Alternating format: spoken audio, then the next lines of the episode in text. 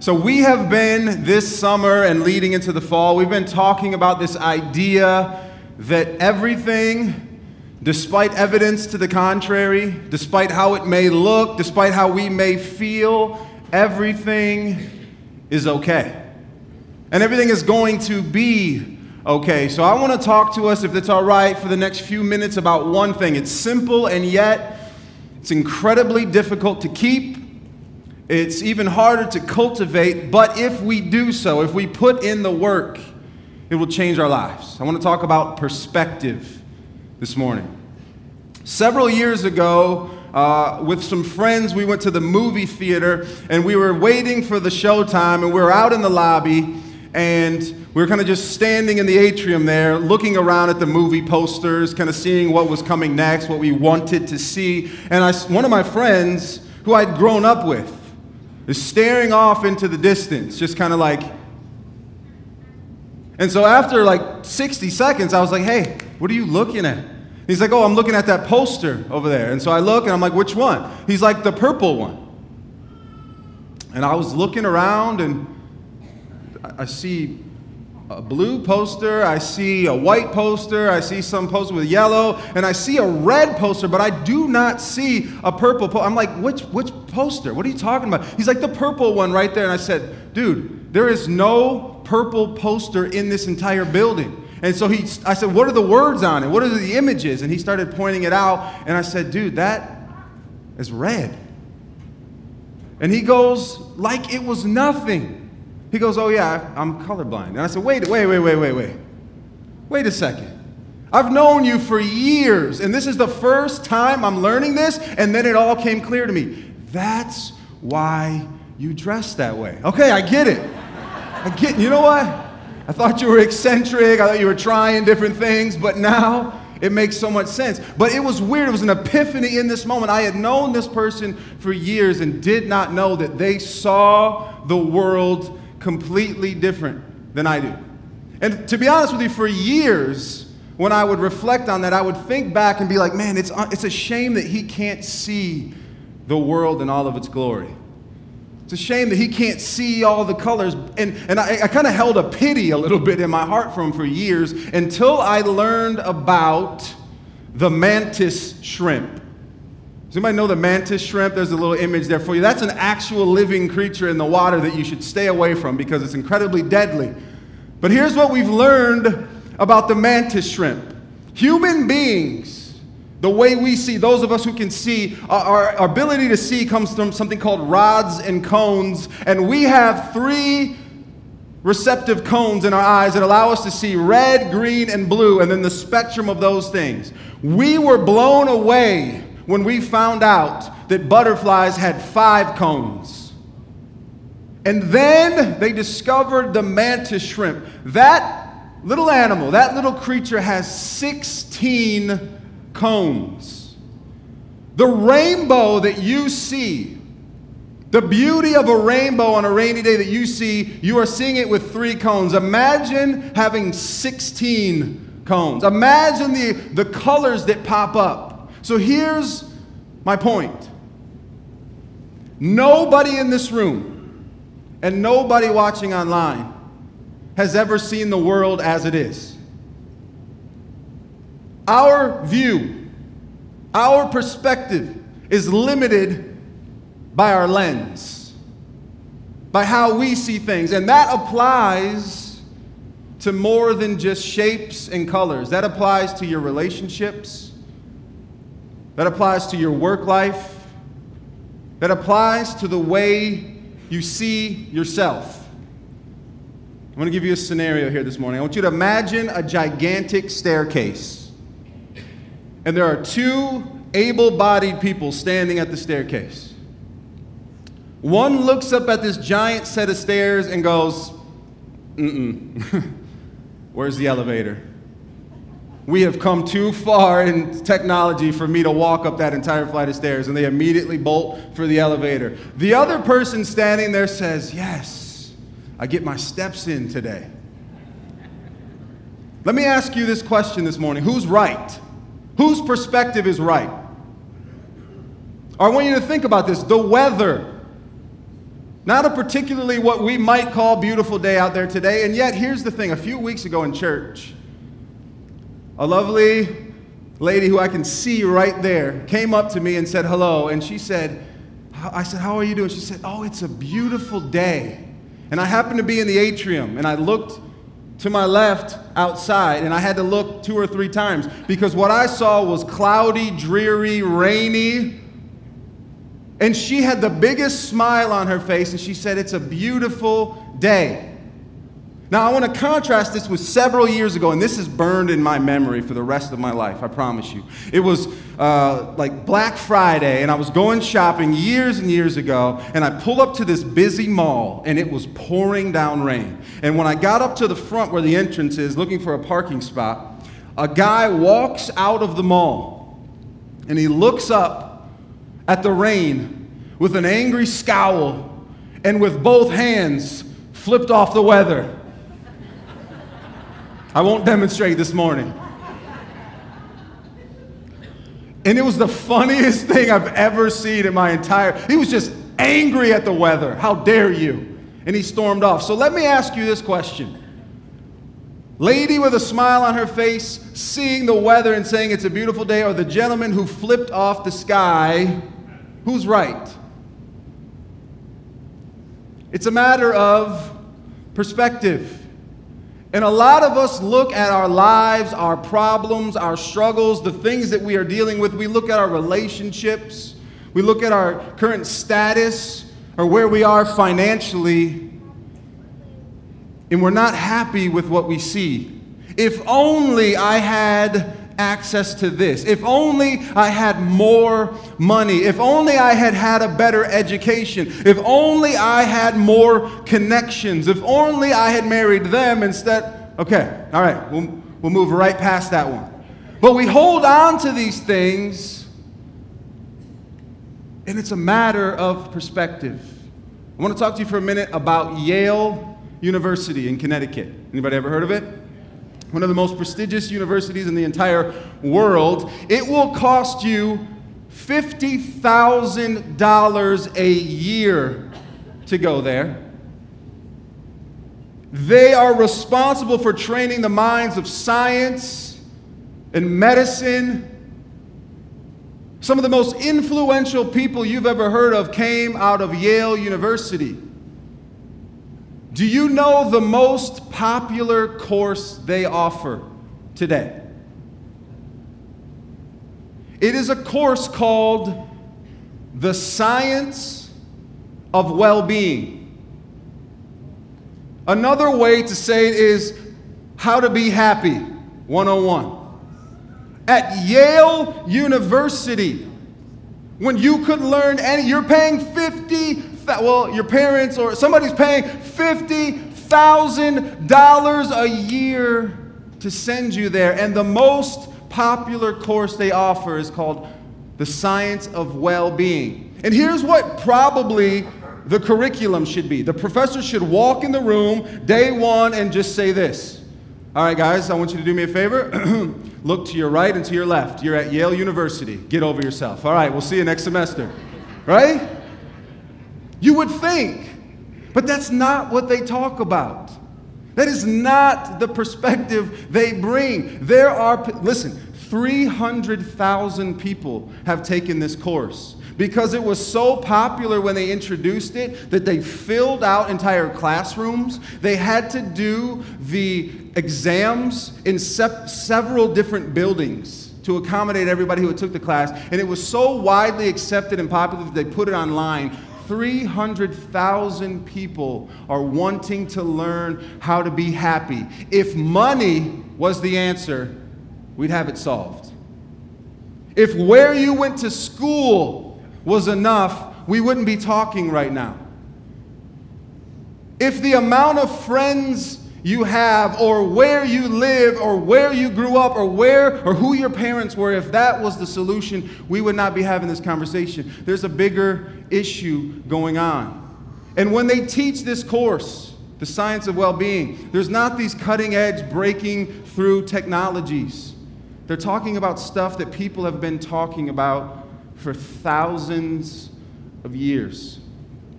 i want to talk to you about a man named Paul, a man who is responsible for writing more than half of the New Testament that we have in our Bibles.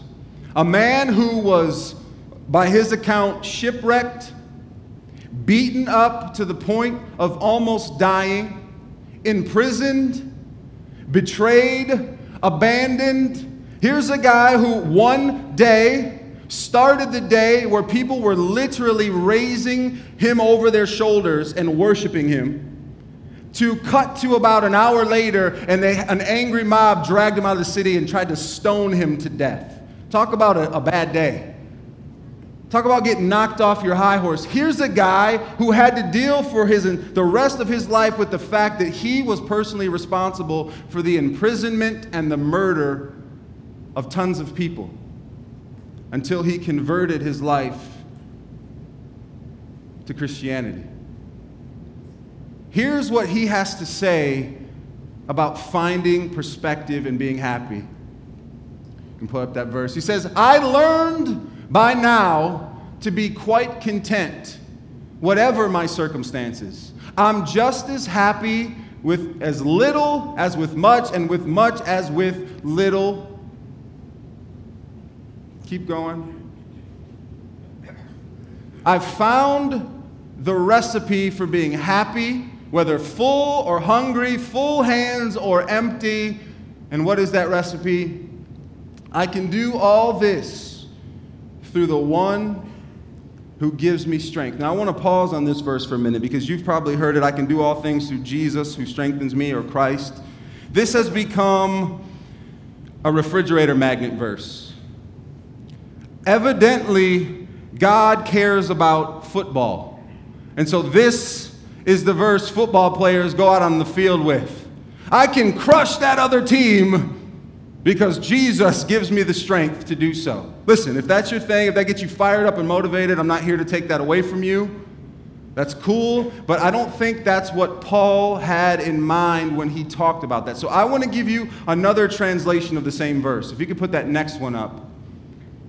It says, Whatever I have, wherever I am, I can make it through anything in the one who makes me who I am. The secret to happiness is not a what, and it's not a where, it's a who. The key to unlocking your personal fulfillment is not a what, as in money or things or status. It's not a where, as in if I lived here, if I had this place, if I was at this point in my life. That's not the secret to happiness. The secret to happiness, according to Paul, is a who. But I want to unpack this idea of what the one is, or what Christ is. The Apostle John said this in his gospel.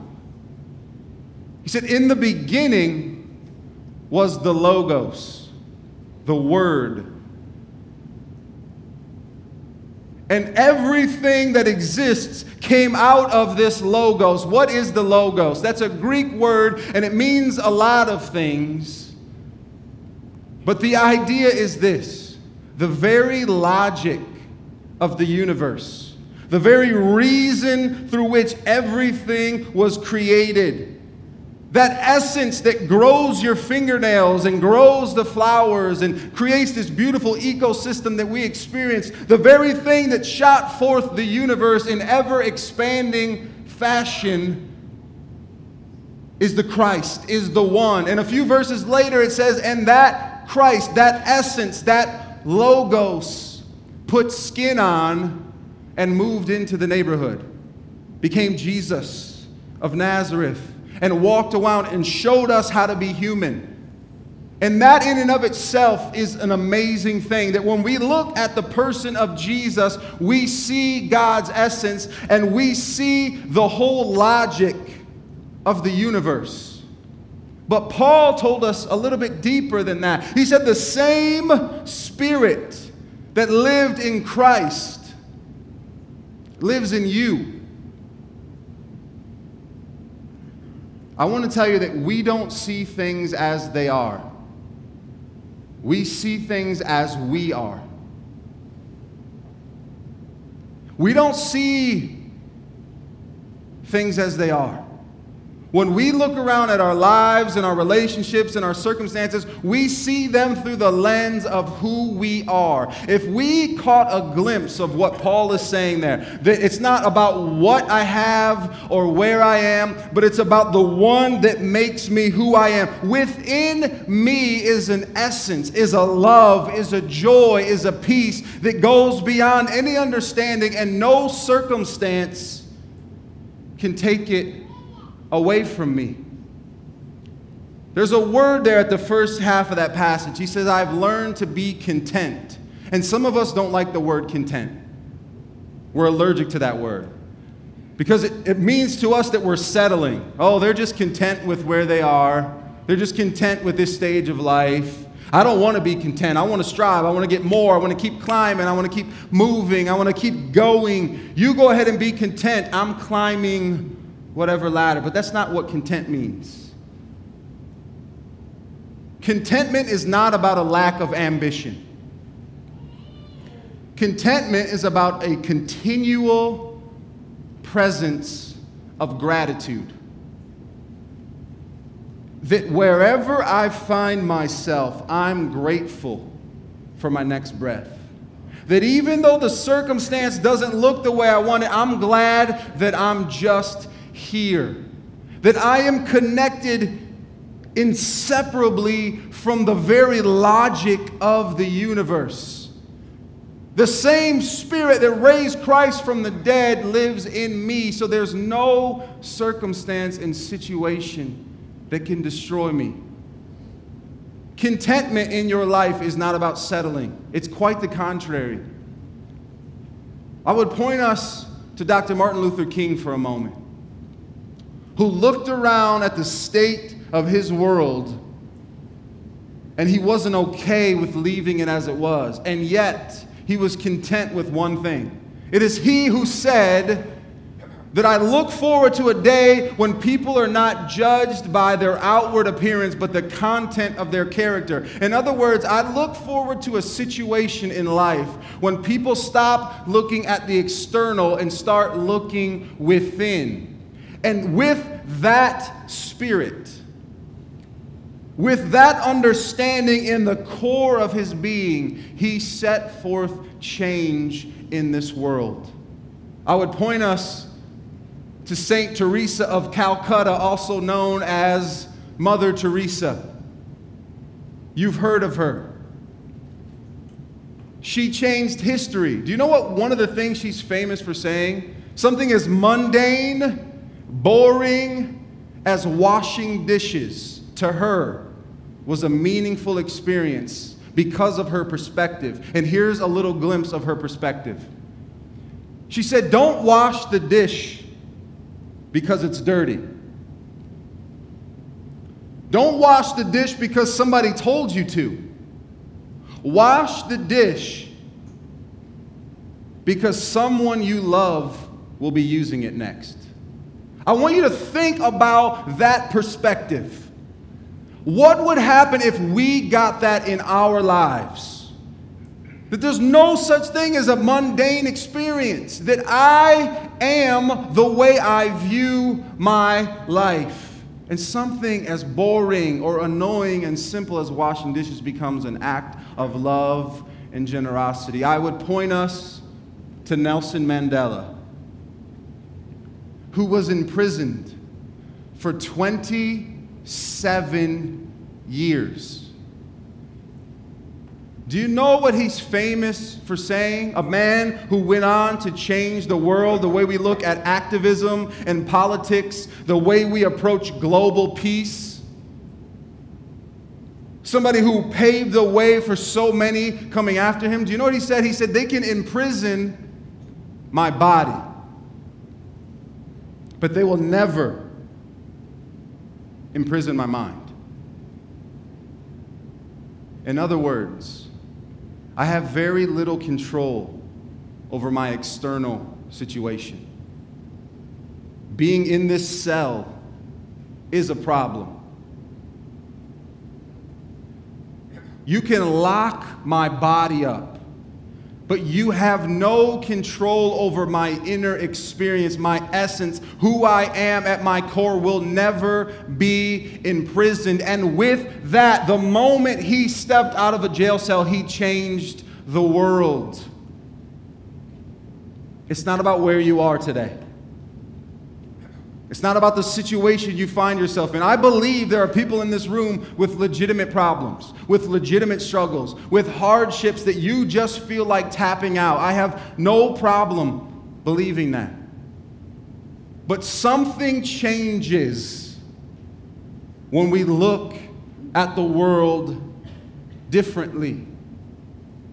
What would happen if instead of going to work tomorrow and looking for your boss or your paycheck to provide you with value as a human being, what if you went into your workplace knowing that you are bringing the value? That you yourself are bringing value into the situation. What might change in your relationship? If instead of looking for someone to be your knight in shining armor, to rescue you and validate you, or instead of looking for your damsel in distress to make you feel strong, what if you were perfectly content right with inside yourself? What would that do for your relationship? If you didn't need the external validation from someone else to make you feel your worth? What if you knew that the one who makes you who you are, the very essence that grows the grass and your fingernails and most of your hair, is right here, right here. It would change everything. And I want to say a word about comparison this morning. One of the biggest poisons in our life is our tendency to compare ourselves, our situation, our life, our worth with people around us. We look to our left, we look to our right, we scroll through our social media feeds and we see where someone else is in life and we see where we're not. Let me tell you this you have never seen someone else's life accurately, ever. I don't care how much you know the person. I don't care if you live with the person. You have no idea what it's like to be them. You have no idea the real internal story that is happening. You have no idea what it's like. So it is nothing but dangerous to compare yourself with another person's experience. When you can be free of the need for external validation from others, everything in your life begins to change. You know, they have proven, they've done studies on human happiness. And after a certain dollar amount, money has no effect on personal happiness. If you have food in your fridge and a place to sleep, once you get past there, money can do nothing for you. That's why there's so many rich, miserable people. And yet we still believe if there was a couple more zeros in my bank account, my problems would go away. It's a view, it's the way we see things. Someone said, when you change the way you look at things, the things you look at change. I believe that to the core of my being. We're not always going to be able to change. Now, listen, listen, hear me. That doesn't mean we sit on our hands and we give up. Martin Luther King did not give up. He literally went so far into who he was by God's Spirit within him that he said, They could kill me if they have to. I will stand for what matters. People can walk away from me. People can abandon. People can misunderstand what I'm here to do. None of that is going to change where I am because this is inseparably connected to the creator of all things. Sometimes, when we get a little perspective, even our problems can become our strengths. Parents in the room this morning, your worth is not connected to your children's behavior, good or bad. Do not live your life vicariously through them. I didn't go to this university, so they have to go to this university. I didn't achieve these things, so they have to achieve these things. If they behave this certain way, it brings shame or embarrassment on me. You are completely removed from that. Who you are has nothing to do with even who you're. Ch- now, listen, we influence, we guide, we help, we love. But, parents, your worth is not connected to your children. My wife and I were watching a talk the other day. We were watching a documentary film um, from a woman by the name of Rachel Hollis. And she, uh, she's a motivational speaker, she's a writer, she's done several things. And uh, she was talking to this group of women, and she handed out this survey basically, and the list of things were pretty awful. Um, if you've ever been sexually assaulted, or if you've ever uh, endured betrayal on this level or any kind of physical abuse or emotional abuse or if you've ever lost a child or and it's this list of things that you never want to read and she asked the women in the audience to check the box that correlates with them and then she said now that that's done i want you to hand now you don't write your name on it but i want you to hand that sheet to the person in front of you they're going to pass it and then they're going to pass it back and they're going to all of these are going to be mixed up by the time we're done. And then she did something. She said, Now I want you to stand up if the paper you're holding, if what I get ready to read correlates with what you're holding. And this is the remarkable thing. One, I mean, one of the remarkable things. There was a line item on that list that said, I do not like who I see when I look in the mirror. Almost every single woman in that crowd stood up.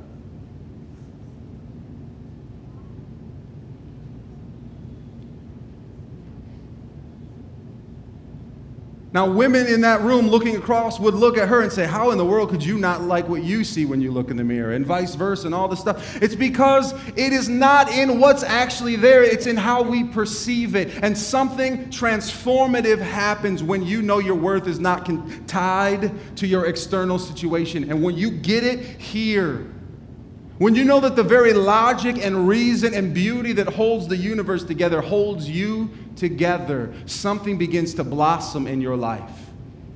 And your problems don't seem as bad, and you see solutions where you didn't see solutions before, and you find kindness and gratitude and joy, and you see yourself smiling more than you smiled before, and you see yourself more gracious to your friends and your partners than you were before, and everything changes because when you change, the way you look at things. The things you look at change.